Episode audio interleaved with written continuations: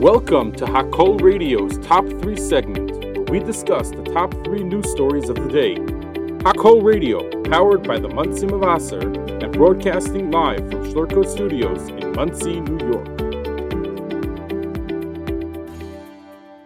Number 1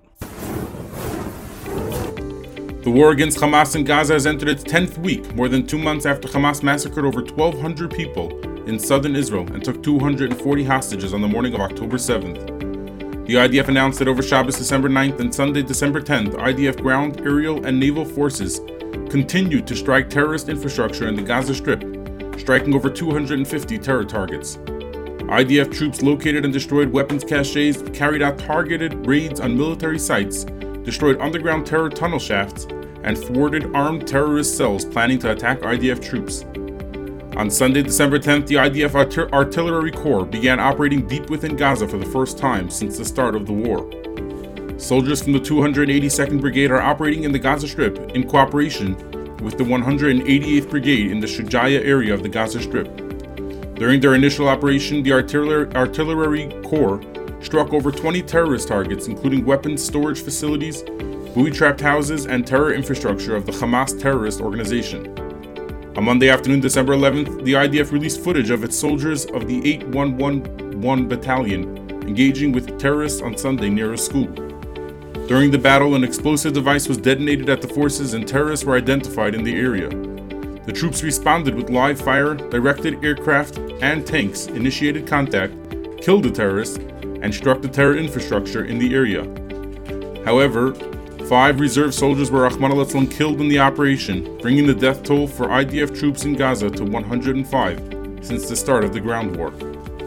A senior IDF officer says there are signs that following over 22,000 heavy ammunition strikes in Gaza, the Hamas is finally slowly starting to crack.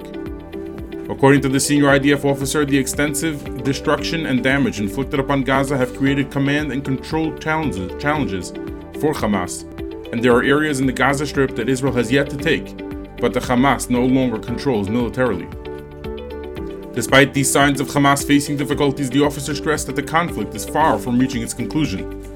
The IDF continues to operate with high intensity, with a primary objective of dismantling entire battalions.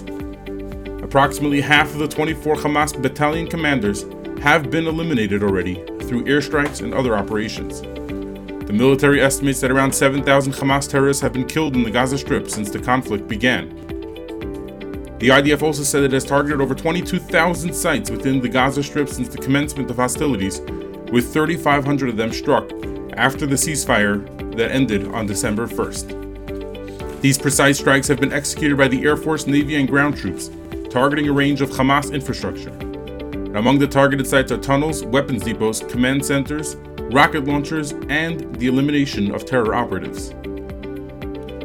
The IDF is engaged in ongoing battles with Hamas forces in several areas, including northern Gaza's Jabalia, Shujaya, and Beit Hanun, as well as in Khan Yunis in southern Gaza. IDF spokesperson Daniel Hagari said on Friday, December 8th, that the IDF arrested over 200 terrorists in the past 48 hours and transfer them to Shin Bet and IDF's intelligence unit for inter- interrogation.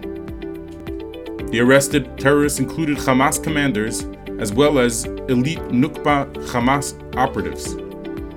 Dozens of terrorists have also surrendered in recent days as the Israeli military intensifies its military effort to crush Hamas and kill its leadership. Israeli Prime Minister Benjamin Netanyahu said on Sunday, December 10th, that the world is seeing, quote, the beginning of the end for Hamas and its leader, Yahya Sinwar. The Prime Minister then said, quote, it will take more time, the war is in full swing, but I say to the Hamas terrorists that it is over. Don't die for Sinwar. Surrender now. According to Hagari, the arrested terrorists told interrogators that their situation in Gaza is difficult and that the Hamas leadership denies the reality, although they receive regular updates on the situation. The operatives feel that the Hamas leadership doesn't care about the public in Gaza, and Hagari concluded that the intelligence that emerges from the interrogation creates more targets and assists in operational activities. Number 2. Former President Donald Trump has the upper hand over President Joe Biden in two critical battleground states, Michigan and Georgia, with broad majorities in both states holding negative views of the sitting president's job performance, policy issues, and sharpness. In Georgia, a state Biden carried by a very narrow margin in 2020, a CNN poll reveals that 49% of registered voters say they prefer Trump, over 44% for Biden for presidency, in a two way hypothetical matchup. In Michigan, which Biden won by a wider margin, Trump has a 50% support to Biden's 40%, with 10% saying they wouldn't support either candidate, even after being asked which way they lean. In both Michigan and Georgia, the share of voters who say they wouldn't support either candidate is at least as large as the margin between Biden and Trump. The two most recent occupants of the White House appear to be the most likely nominees for their respective parties in next year's presidential election, with Biden's primary challengers largely lacking traction in polling on Democrats' pref- preferences, as well as Trump being well ahead of his GOP rivals in nearly all polling. Number 3. Yale University condemned the desecration of a menorah near its campus after a Palestinian flag was placed on it over the weekend, as pressure on top universities to address a rise in anti Semitic incidents in their communities continues to mount.